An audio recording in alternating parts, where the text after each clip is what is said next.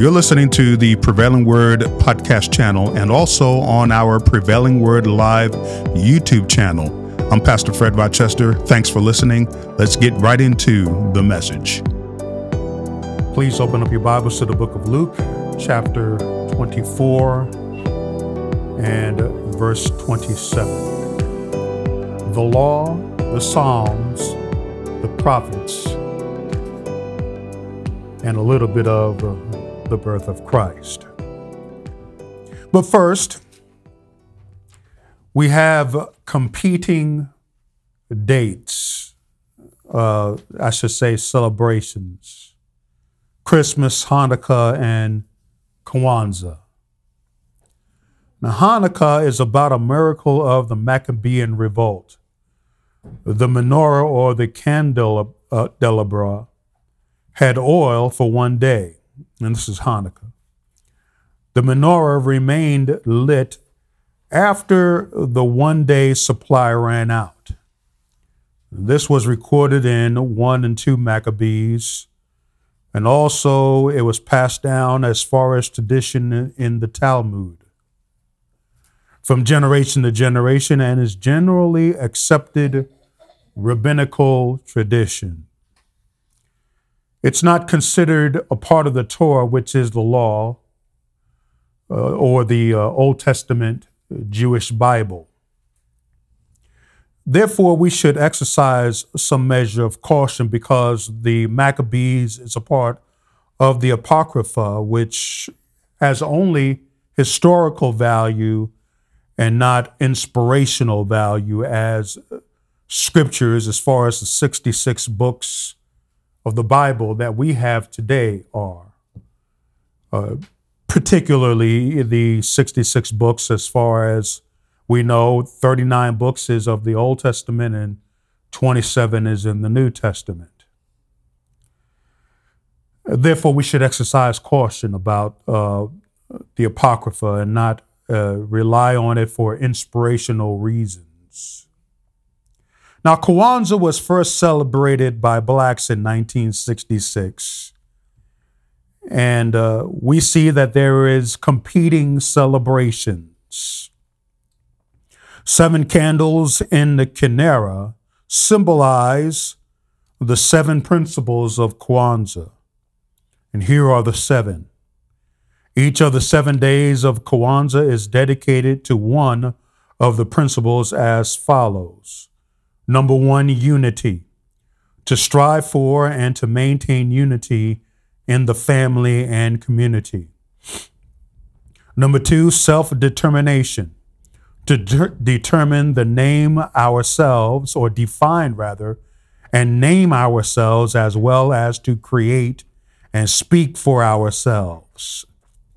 In other words, a rejection of the slave names given to our ancestors. Number three, collective work and responsibility. To build and maintain our community together and make our brothers and sisters' problems our problems and solve them together. Number four, cooperative economics. To build and maintain our own stores, black people, black shops, and other businesses, and to profit from them together, just like the Jews do, but I believe that anybody else can walk in and purchase anything that they want, but nonetheless, that's what their fourth uh, a principle or a, a candle is about. Number five, to make our collective vocation, this is purpose, to make our collective vocation the building and developing of our community in order to restore our people to their traditional greatness. Number six, creativity. To do always as much as we can in the way we can in order to leave our community more beautiful and beneficial than we inherited it. And finally, number seven, faith. The uh, Swahili, uh, I believe, and I could be wrong because I don't speak the language. The name of this is Imani to believe with all our hearts in our people, our parents, our teachers, our leaders, and the righteousness and victory of our struggle. Now, these seven things are nice to uh, glean on. And one of the things that we have to understand about Kwanzaa and Hanukkah is that Christ is left out. Even with Christmas, even though Christ is in this name, Christmas, meaning the Mass of Christ, it is obviously of Catholicism. Now, you can do what you want with this information, but I like what Romans chapter 14 tells us because Romans chapter 14 and verse 5 if you if you turn there it says one person esteems one day above another. Another esteems every day alike.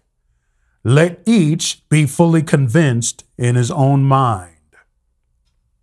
He who observes the day observes it to the Lord.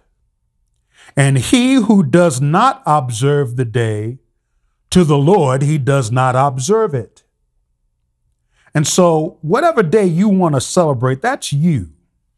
But as far as me, if I choose not to celebrate it, don't get mad. And don't get mad at people who choose to celebrate whatever day that they want. Don't get mad. But as far as me, I'd rather serve Christ alone. It is the safest place to be, and that is to serve Christ alone. Uh, we have the law, the uh, prophets, and the Psalms, which speaks of great things that took place as far as the birth of Christ is concerned. But before I get to that, uh, go down to verse 10 in, in Romans 14. So that way we, we could be clear about uh, celebrating certain days. But why do you judge your brother? Or why do you show contempt for your brother? Now, if you're not in Christ, you're not my brother. Well, I, I, thought I thought that we black people are brothers and sisters. You could say that in the natural, but I don't ascribe to that in terms of uh, what comes first. What comes first is Christ. What comes after that are my brothers and sisters in Christ, regardless of race. For we shall all stand before the judgment seat of Christ. For it is written, As I live, says the Lord, every knee shall bow to me. Doesn't matter if you got a black knee or a white knee, every knee will bow to Christ. And every tongue shall confess to God. So then each of us shall give account to himself to God, shall give account of himself rather to God. Therefore, let us not judge one another anymore, but rather resolve this not to put a stumbling block or a cause to fall in our brother's way. Now, when it comes to um, the law, the Psalms, and the prophets, as far as the birth of Christ is concerned, there's a lot of scripture that Paul uh, tapped into uh, concerning the, the birth of Christ and concerning his ministry. And, and uh, I believe that we should go through them because it's not enough for, tell, for me to tell you that, hey, uh, the Old Testament speaks of Christ and then leave it at that. It's necessary that we go through uh, the scriptures because this will give us a, a well rounded picture about the birth of Christ. First of all, the prophecy for Christ coming into the world starts in the book of Genesis, chapter 3, and verse 15, if you'll turn there. Genesis chapter 3 and verse 15, and it says, And I will put enmity or hostility between you and the woman, between your seed and her seed. He shall bruise your head, and you shall bruise his heel. So here we see the plan of redemption being made for man in this one particular verse. Paul confirms this in Galatians chapter 3 and verse 15. How coincidental. But we'll get to Genesis, uh, excuse me, Galatians chapter 3 and verse 15 and 16 in a moment. But I want to go back to dissect a little bit uh, verse 15 of Genesis chapter 3. So we to know what the hostility is. The hostility will, will be, tre- be between uh, the serpents or Satan and the woman. So the war against women is ongoing. It is not about abortion. It is about the seed coming through woman. The seed is not many seeds, but the, the seed, which is Christ, which we'll see in Galatians chapter 3 in a moment.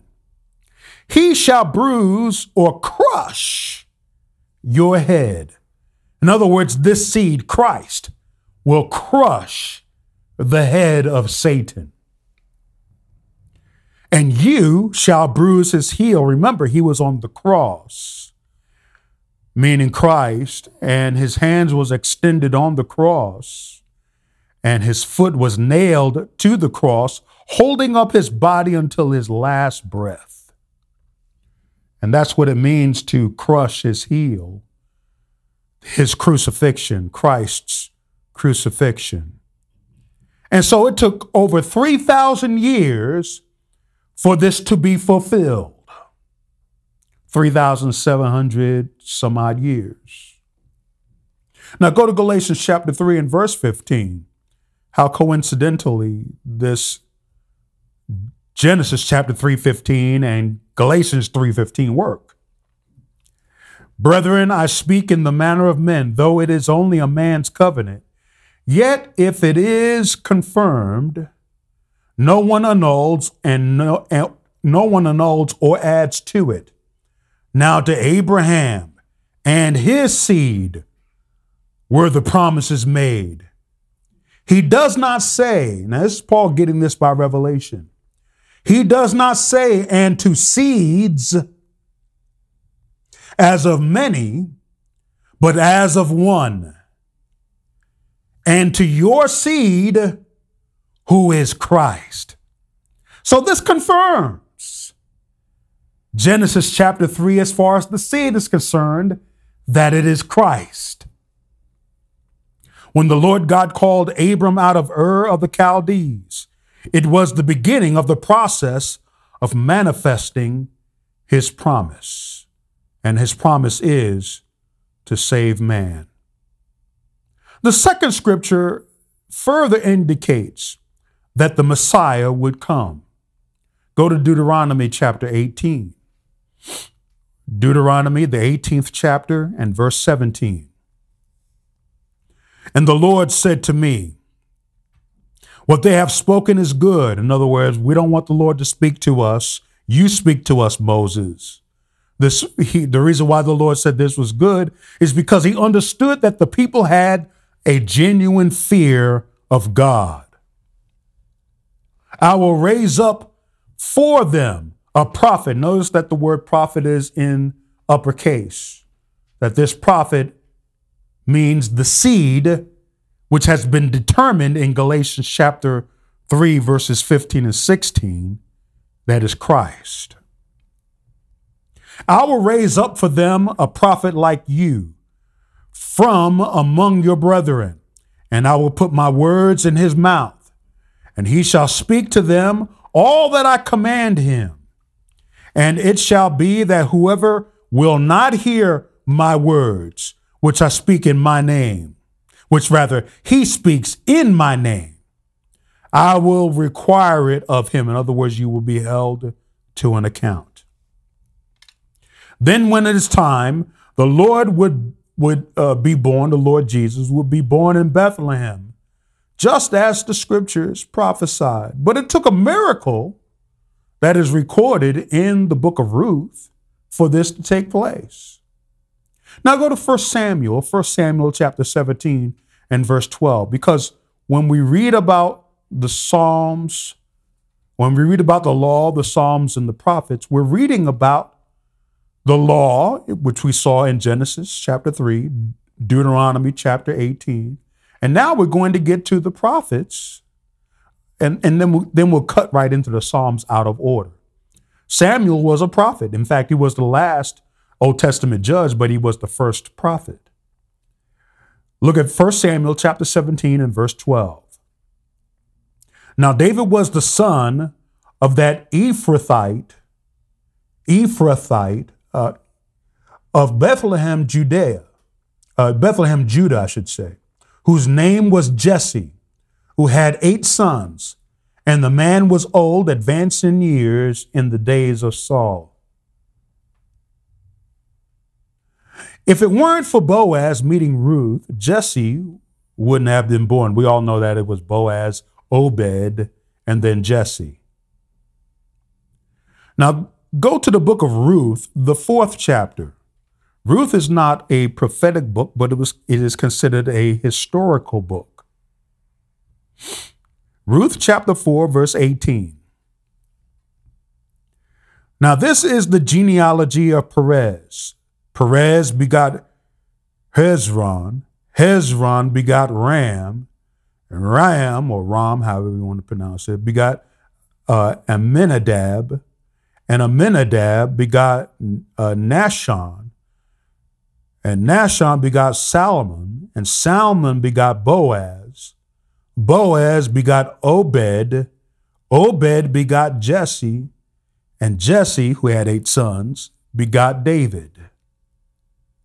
Now go to Micah, another prophet. As we're going through these scriptures, we're going to see a full picture of how the Son of God came through. Because a lot of us, you know, when, when we preach when we preach from the scriptures that Christ was born, or we, we rarely go through the scriptures that tell us how this was done. And so we're left with just a statement as opposed to having written knowledge, seeing the knowledge in the scriptures. Micah chapter 5 and verse 2. We're going to see a theme here with Bethlehem. Look at verse 2. But you, Bethlehem Ephrathah, though you are little among the thousands of Judah, yet out of you shall come forth to me the one to be ruler in Israel, whose going forth are from old, from everlasting. Now, when you see from whose going forth are from of old, he defines what the old is, meaning from everlasting. So, hence the statement that who was, who is, and who is to come. You see, everybody have a problem that, well, Jesus is born in flesh and say, see, he was born, he had a beginning. But no, no, no, no, no, no, no. That's his post incarnate state. His pre incarnate state was he's God. He never had a beginning and he'll never have an end. Now go to the book of Isaiah, chapter 9, which was our congregational reading this morning, which ties into this. Out of Micah, we see that out of Bethlehem, Ephrathah, that a ruler would come that will rule Israel. We see that Jesse had a son, David, and he was born in Bethlehem. And, and, and so we're getting a bigger picture than the fact that Christ was born. Well, he was born in Bethlehem. Why Bethlehem? Because Jesse was in Bethlehem. Bethlehem means house of bread. Hence Jesus saying that I am the bread of life, but I'm getting ahead of myself.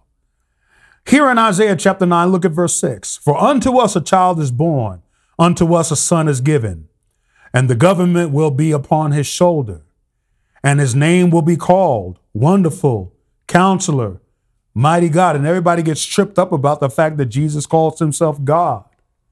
They get tripped up about that, saying, How can he call himself God when the Lord our God is one? You're forgetting what Jesus said in the book of John that I and my Father are one.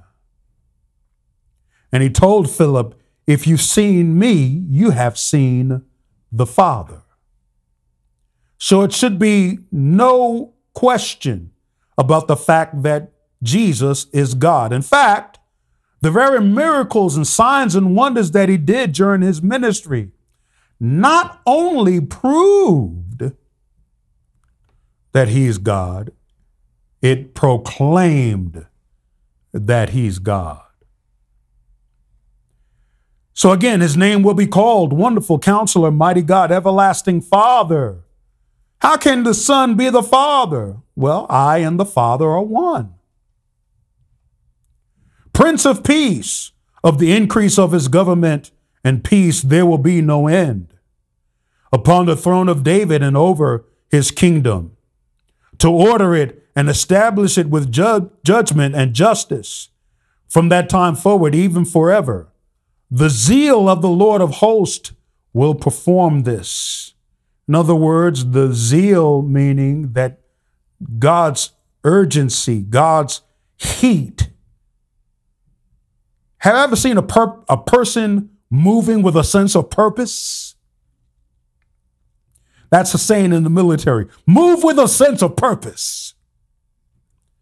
And that's what God has done he moved with a sense of purpose to perform this. Now, here's another prophecy from Isaiah, again, reading from what it says in Luke chapter 24 and verse 27 the law, the Psalms, and the prophets. Isaiah is a prophet.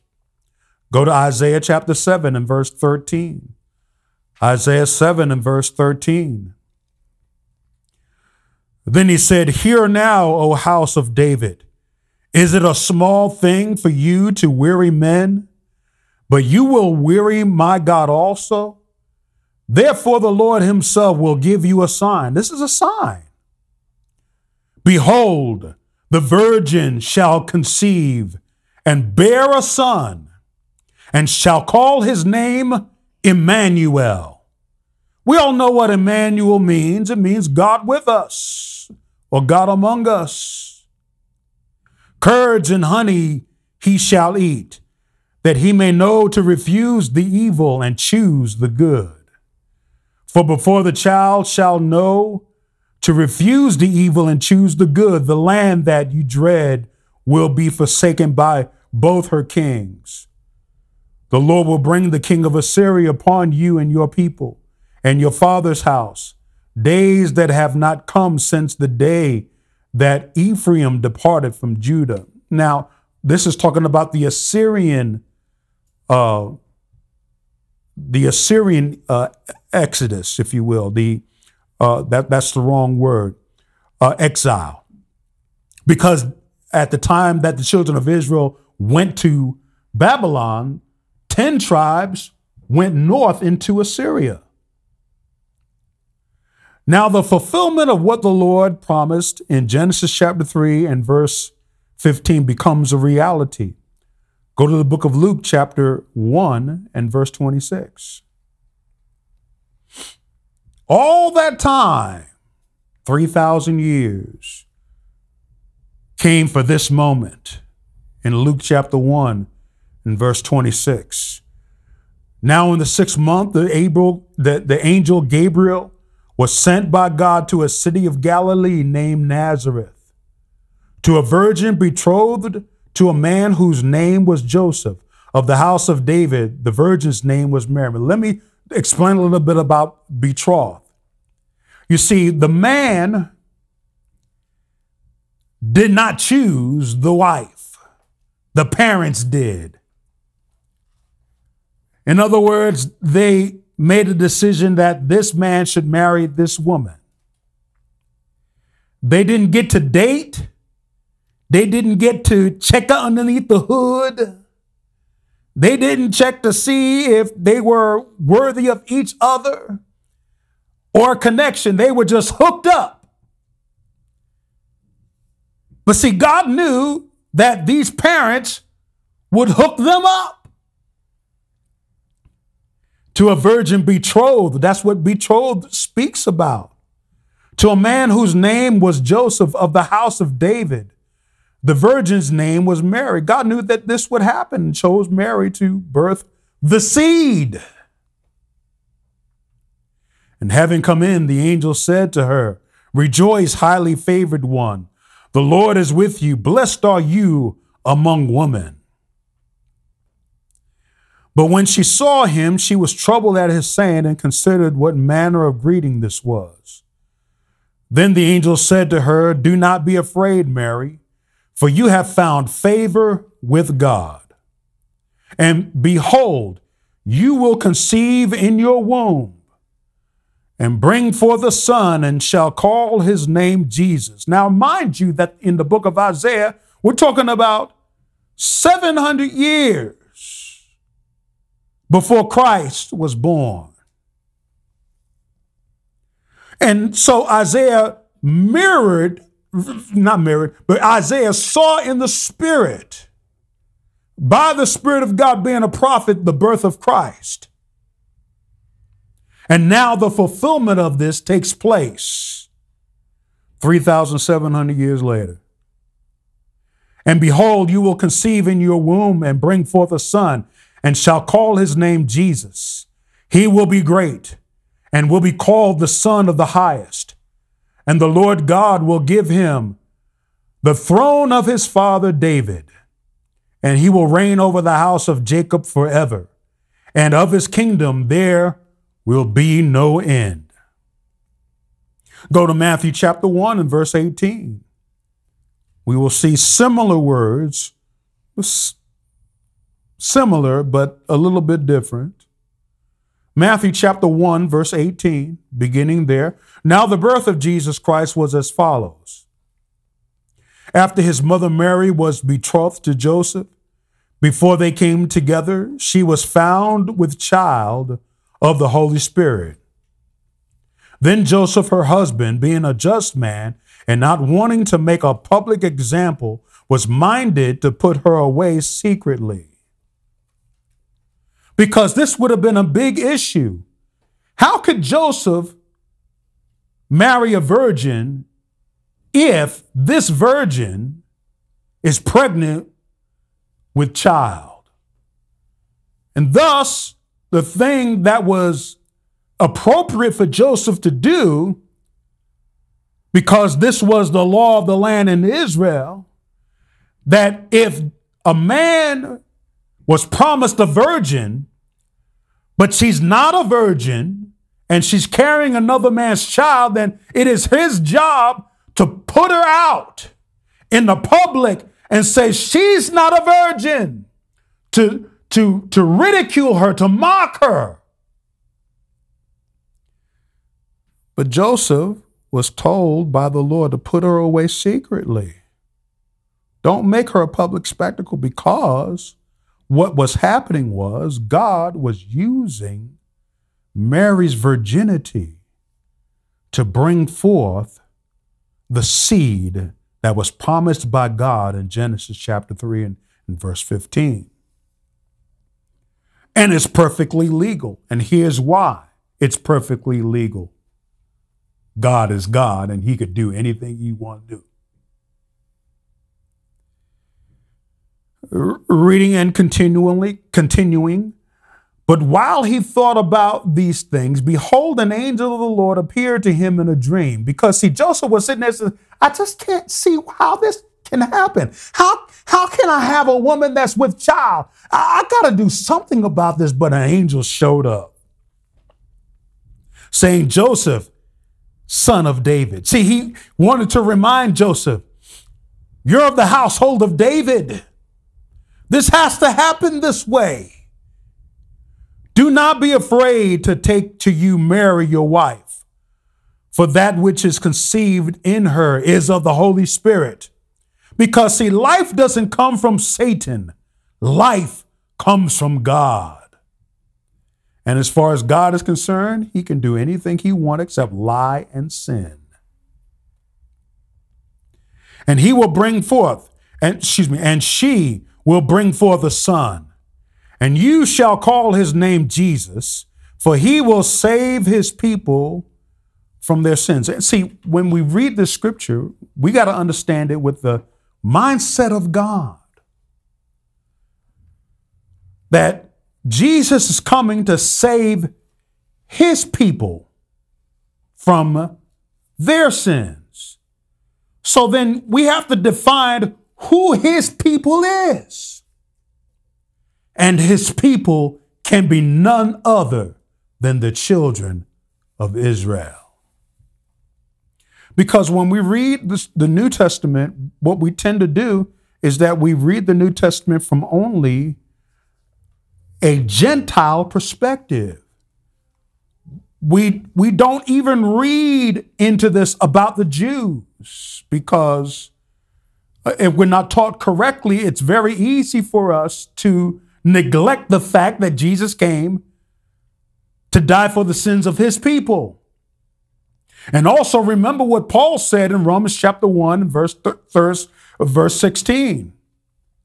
He says, For I am not ashamed of the gospel of Christ, for it is the power of God unto salvation. And watch this to the Jew first, and also to the Greek. Remember in John chapter 4, Jesus said to the woman that was there at Jacob's well that salvation is of the Jews. So all this was done that it might be fulfilled, which was spoken by the Lord through the prophet, saying, Behold, the virgin shall be with child and bear a son. This prophet is Isaiah. And they, and they shall call his name Emmanuel, which is translated God with us. Then Joseph, being aroused from sleep, did as the angel of the Lord commanded him, and took to him his wife, and did not know her until or had sexual intercourse with her as husband and wife, until she had brought forth her firstborn son. And he called his name Jesus, meaning that Joseph believed exactly what God was doing. Because if he didn't believe what God was doing, he would have left Mary. And then you have the census ordered by Rome to force Mary and Joseph to return to Bethlehem to be counted. Go to Luke chapter 2 and verse 1. Because remember, Jesus was born in Bethlehem, but they were outside of Bethlehem. And so, in order to fulfill scripture, God had to use what the Romans were doing as far as the census is concerned, to get them to Bethlehem because they are of the tribe of Judah and because of Jesse birthing his son David in Bethlehem. All planned by God Himself. Luke chapter 2, beginning in verse 1. And it came to pass in those days that a decree went out from Caesar Augustus that all the world should be registered. This census first took place while Quirinius was governing Syria. So all went to be registered, everyone to his own city. Joseph also went up from Galilee, out of the city of Nazareth, into Judea, to the city of David, which is called Bethlehem, because he was of the house and lineage of David to be registered with Mary, his betrothed wife, who was with child. In other words, they haven't given birth yet. Mary hasn't given birth yet. So it was that while they were there, the days were completed for her to be delivered. And she brought forth her firstborn son. You see, not only is Jesus the firstborn, as far as being raised from the dead, not firstborn again, because that is false doctrine. Jesus was never born again. How can God be born again? So anybody say, well, he's the firstborn, he was he's the first one born again, it's error.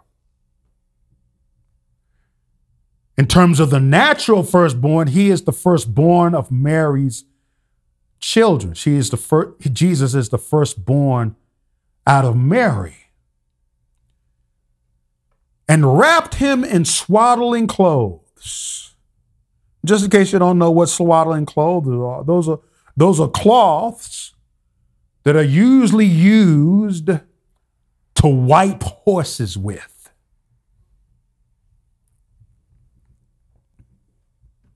How humbling. Clean cloths at this point, not cloths that we use, obviously. Because you don't you just don't put a, a clean baby in dirty clothing. That doesn't make sense. And what did they do? They laid him in a manger because there was no room in the inn. In other words, around this time of his birth, the whole hotel, if you want to use another word, was booked. Go to Matthew chapter 2. Matthew chapter 2, beginning in verse 1. Now, after Jesus was born in Bethlehem of Judea, which confirms scripture, Micah chapter 5 and verse 2, Isaiah chapter 9, verse 6, Isaiah chapter 7, we're all seeing the picture that Bethlehem was the place where he was born, fulfilling scripture, the law, the Psalms, and the prophets. But we just stopped at the law and the prophets first. We'll get to the Psalms in a moment. Now, after in, in, Matthew chapter 2, verse 1, now after Jesus was born in Bethlehem of Judea in the days of Herod the king, behold, wise men from the east came from came to Jerusalem, saying, Where is he who had been born king of the Jews? Now, now, now, now, notice something here. Where, where is he who has been born king of the Jews?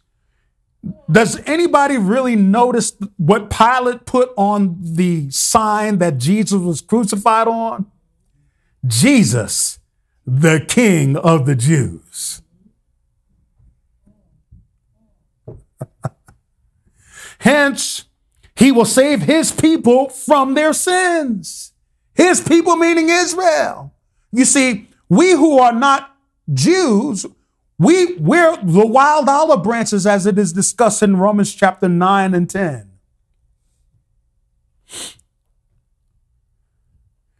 Where is he who has been born king of the Jews? For we have seen his star in the east and have come to worship him. Now, I know that I preached a while ago about Jupiter being the king of stars, and, and that right at the moment that the stars were aligning themselves, Jesus happened to show up. But there is something supernatural about this star that I do not believe is that of Jupiter, unless God did move Jupiter. And in order for this to happen, you got to take a star out of orbit and then put it back. I mean, to put a planet out of out of out of its orbit and then put it back. Could happen that way too. For we have seen his star in the east and have come to worship him. And Herod the king heard this. He was troubled, and all Jerusalem with him. And when he had gathered all the chief priests and scribes of the people together, he inquired of them where the Christ was to be born. Now, why would Jerusalem be troubled? Why would Herod be troubled? Because he doesn't want anybody else to show up to be king. You see, Herod did rebuild or, or repaired at least the second temple and did that as a favor to the Jews so that the way the Jews would be favorable to him.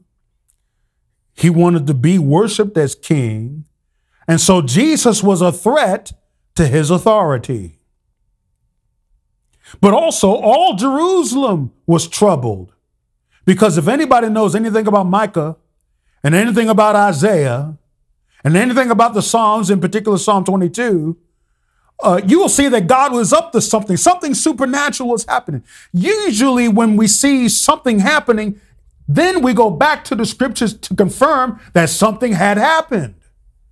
Even though you may have read it beforehand and haven't seen its fulfillment, it is usually in the fulfillment that you go back to the scriptures and you're able to say, This is what the scriptures have said would happen. When Herod the king heard this, he was troubled and all Jerusalem with him. And when he had gathered all the chief priests and scribes and the people together, he inquired of them where the Christ was to be born. So they, so they said to him, In Bethlehem of Judea. For thus it is written by the prophet. But you, Bethlehem, in the land of Judah, are not the least among the rulers of Judah. For out of you shall come a ruler who will shepherd my people Israel. See, that's Micah chapter 5 and verse 2. We're seeing the harmony of the scriptures unfold before our eyes. Then, after the Lord Jesus spoke of the rivers of living water, that is, the crowd said of the Lord Jesus, go to John chapter 7 and verse 40. John chapter 7 and verse 40. Remember what we read in Deuteronomy chapter 18? That the Father will send a prophet God will raise up a prophet among you. Notice what they say about Jesus in John chapter 7 and verse 40. Therefore, many from the crowd, when they heard this saying, said, Truly, truly, is the this is the prophet. Truly, this is the prophet. Others said, This is the Christ. Now, what did Jesus said? That you will be uh, uh, filled with the Spirit not many days hence in terms of the Holy Spirit flowing out of you as rivers of living water. But some said, and this is how they, they enter into doubt. Some said, Will the Christ come out of Galilee? Because Jesus generally ministered, ministered around the Sea of Galilee. Has not the scripture said that the Christ comes from the seed of David and from the town of Bethlehem, where David was? You see, under their nose, they didn't realize that God snuck Jesus in. He snuck him in while they were looking. There's no dispute about Jesus being of the seed of David because the genealogy of Jesus in Matthew and also in Luke, confirms the fact that he, he came from the house of David in Bethlehem. Then for him to be born as a result of Caesar, of Caesar, Augustus, wanting to censor the people, forced everybody to go to their homeland because that was where Joseph and Mary were registered. And then at the right time, Jesus was born at that moment. So there was a division among the people because of him.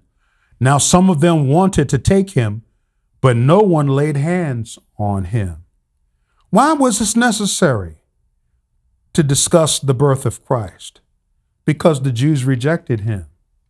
You see, the birth of Christ is more, there's more to the story of the baby in the manger than we're allowed to venture into. There's more to this story. This story is about the Savior coming into the world to die for the sin of humanity, of course, but also to save Israel from their sins.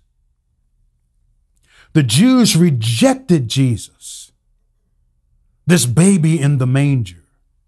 Go to John chapter 1 and verse 10. John chapter 1, the Gospel of John, chapter 1, verse 10. He was in the world, and the world was made through him, and the world did not know him. He came to his own, and his own did not receive him. His own rejected him. His own said, We don't want him. We don't want to have anything to do with this Jesus, even though he performed signs, wonders, and miracles. Now, don't get me wrong. Even to this day, God does signs, wonders, and miracles. But for the for the purpose of the New Testament, Matthew, Mark, Luke, and John, the whole purpose of Jesus doing signs, wonders, and miracles then was not just to prove that he's God, but to declare that he is God. In fact, when Jesus was with, with Nicodemus at the night, Nicodemus was forced to acknowledge that Jesus is the Son of the living God. He said, No one can do these miracles unless God was with him. Hence, Emmanuel. In verse 12 of, of John chapter 1, but as many as received him, to them he gave the right to become the children of God, to those who believe in his name, who were born not of blood, nor of the will of the flesh, nor of the will of man, but of God. And the Word became flesh and dwelt among us. And we beheld his glory, the glory as of the only begotten of the Father, full of grace and truth. During his earthly ministry, the Jews failed to read the scriptures.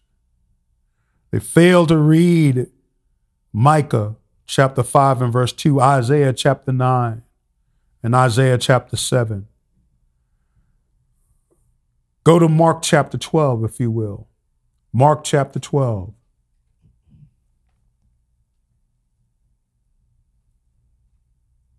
Then he began to, uh, in verse 1, Mark chapter 12, verse 1. Then he began to speak to them in parables. And since they didn't want to believe anything, now Jesus is going to give them parables. In other words, an earthly story that has spiritual meaning. A man planted a vineyard or a vineyard and set a hedge around it, dug a place for the vine, for the wine rather, vat, and built a tower. And he leased it to the vine dressers and went into a far country. So what it means to lease to the vine dressers is a parable of the fact that he leased working in the vineyard to the Israeli people. Those are the vine dressers. Now, at vintage time, he sent a servant to the vine dressers that he might receive some of the fruit of the vineyard from the vine, dress, vine dressers. And they took him and beat him and sent him away empty handed. The servants in this story are the prophets that God sent to warn Israel.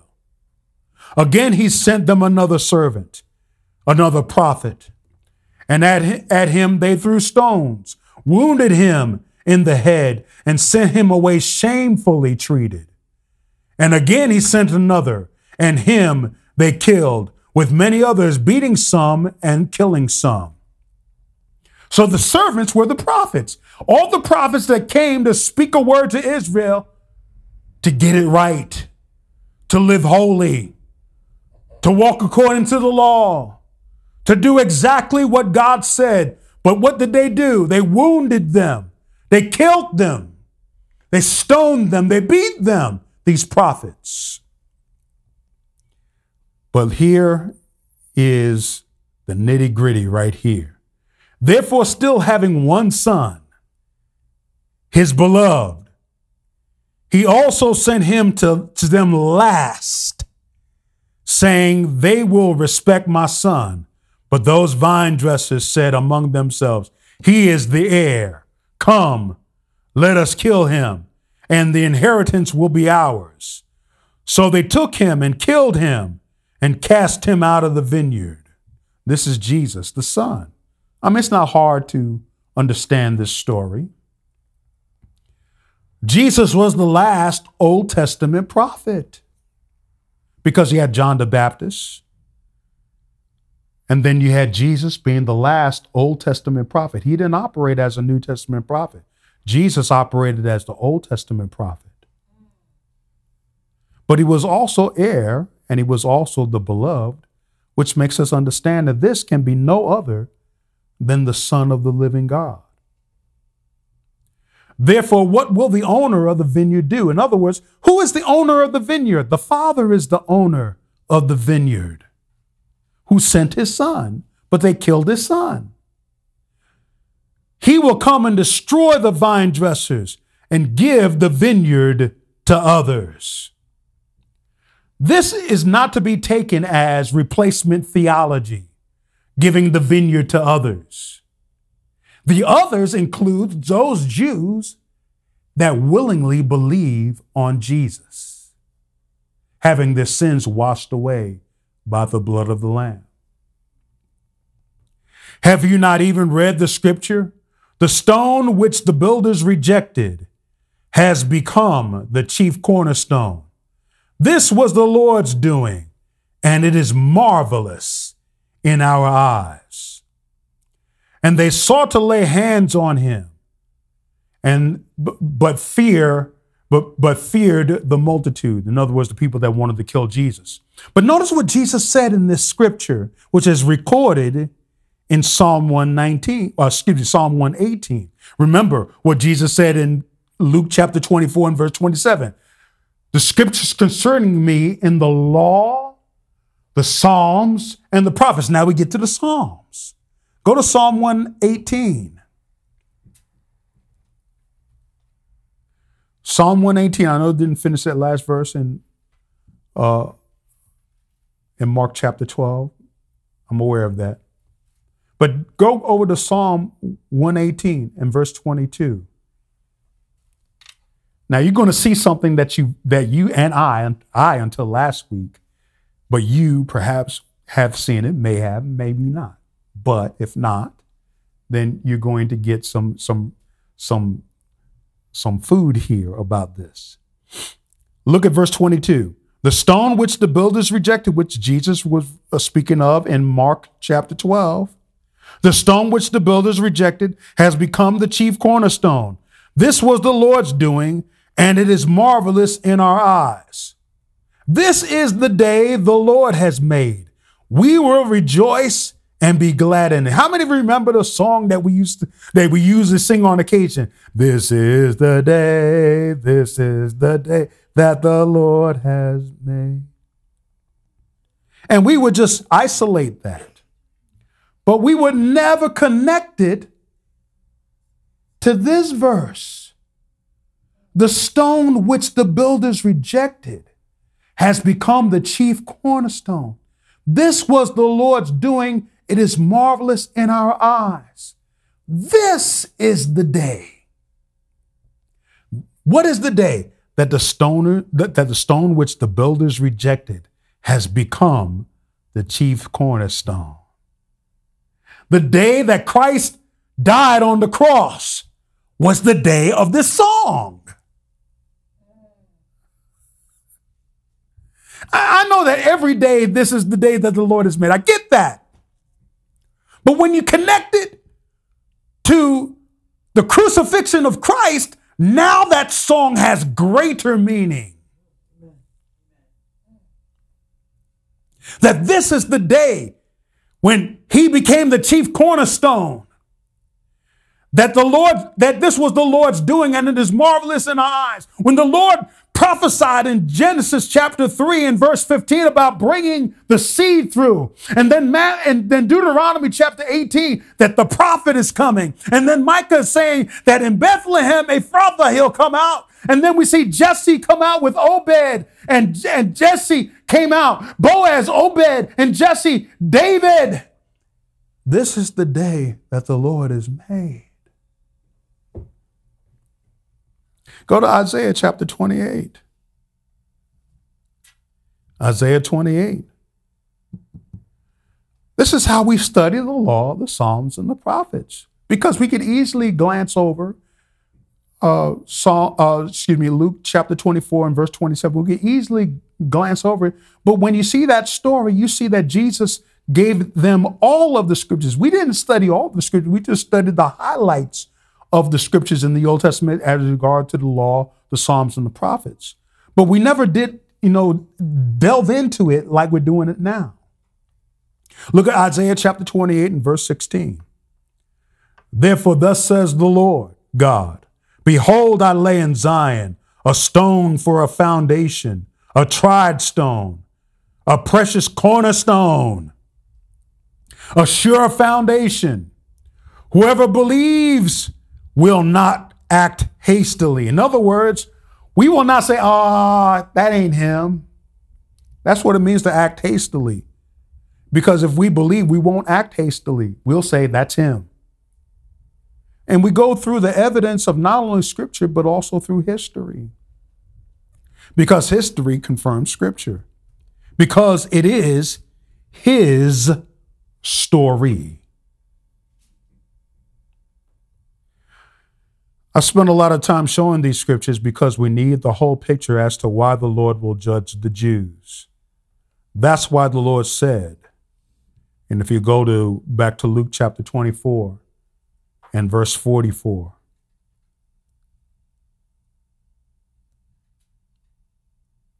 is that the one? Yeah. If we go if we go to uh, Luke chapter 24 verse 44. Then he said to them, These are the words which I spoke to you while I was still with you, that all things must be fulfilled, which were written in the law of Moses and the prophets and the Psalms concerning me. And he opened their understanding that they might comprehend the scriptures. That's why when you don't have someone that is well versed in the scriptures that you can call to find out the meaning of scripture. When, they, when, when you don't have them on the speed dial, or they happen to be on a long trip and you can't get a hold of them, all you need to do is pray and ask the Holy Spirit for true teaching and insight. And the Holy Spirit will open up your understanding that you may comprehend the scriptures. Then he said to them, Thus it is written, and thus it was necessary for the Christ to suffer and to rise from the dead the third day, and that repentance and remission or releasing of sins should be preached in his name to all nations, beginning at Jerusalem. And you are witnesses of these things. Behold, I send the promise of my Father upon you, but tarry in the city of Jerusalem until you be endued or are endued with power from on high. The Psalms reveal the Messiah. In fact, Psalm 22 reveals the Messiah. And then Daniel's prophecy, when dealing with Daniel chapter 2, Daniel chapter 7, Daniel chapter 9, and Daniel chapter 12, how he will return with an everlasting kingdom. You see, the birth of Christ is more to it than just celebrating a, a day in which he was laying in a manger, born of a virgin. And it is important. I don't want to minimize or marginalize that event because it is a miraculous event. It is an event that changed the course of history. It is an event that cannot be minimized. Without that birth of Christ, none of the rest of this would take place when the temple was built in Jerusalem. And for three and a half years, the Jews will be able to worship on the temple in the Temple Mount. We're talking about the future events that will take place. The birth of Christ is culmination, is, it, is getting us to the culmination of all of these things that are happening and transpi- transpiring before our eyes that when the Antichrist come and enter into a covenant with the Jews and, and the world, then in the middle of the week, the Antichrist will cease sacrifices and offerings. And then Revelation 13 comes into play. The Hasidic Jews, they're, they're in uh, Ju- Judea. They're, they're, they're, they're coming back to the land. There's talk about um, the new prime minister, although he's an old prime minister, of rebuilding the temple. The, the, t- the things are in place, the, the utensils are in place, everything is in place except the temple. So, the birth of Christ coming in swaddling clothes and laid in a manger that came by way of birth will come as the Son of Man in a robe dipped in blood to bring vengeance, but also to bring salvation to the Jews just as he promised. You've been listening to our Prevailing Word podcast channel on Anchor, Apple Podcast, Spotify, SoundCloud, and Spreaker. Please check out our Prevailing Word Live YouTube channel. Links are also available on our Prevailing Word Ministries Facebook page. I'm Fred Rochester. Thanks for listening.